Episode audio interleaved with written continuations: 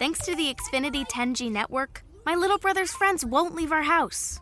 When I was their age, internet with basically no interruptions was a pipe dream. You sound like my grandpa. Restrictions apply, not available in all areas.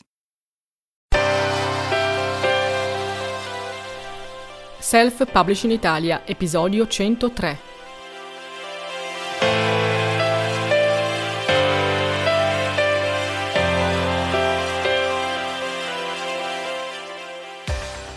Bene, hai scritto un libro, l'hai corretto, l'hai pubblicato e adesso ti chiedi come posso vendere il mio libro. Entri nella fase della promozione e ti fai questa domanda.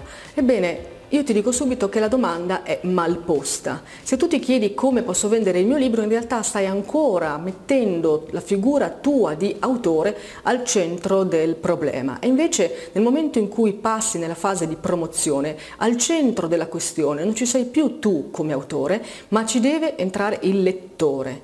Quando scrivi quando sei da solo di fronte alla pagina bianca, quando sei con i tuoi pensieri, con le tue schede di lavoro, con i tuoi personaggi, allora ci sei solo tu. La parte della scrittura è sicuramente una parte che riguarda te come scrittore, è una parte intima, privata, che può durare anche molto tempo, ma tutto dipende da te. Sei tu a stabilire i ritmi di lavoro, le fasi, il, il modo, il metodo, tutto lo decidi tu, perché in realtà al centro della questione ci sei tu. Quando poi passi alla fase di pubblicazione entri in una fase, per così dire, più tecnica, per cui al centro della fase di pubblicazione c'è il libro in quanto prodotto, perché lo devi correggere, lo devi impaginare, devi caricare i file nelle librerie seguendo le regole di ciascuna, tutto questo è abbastanza tecnico come passaggio, quindi se la fase di scrittura riguardava te come autore, la fase di pubblicazione riguarda il libro come prodotto fisico. La parte di promozione invece riguarda il lettore.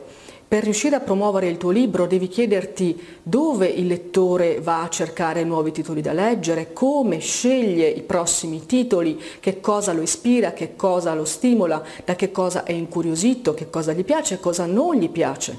Tutto questo, come vedi, richiede un cambio di prospettiva. Se fino adesso tu ti sei messo nella tua posizione di autore e hai guardato il libro con gli occhi di chi l'ha creato, in questo momento devi porre da parte questo punto di vista e fare il giro. Mettiti dall'altra parte, mettiti dalla parte di un lettore che sta sfogliando un catalogo, che sta sfogliando una libreria online e prova ad immaginare che cosa cerca, che cosa potrebbe colpirlo, che cosa potrebbe incuriosirlo.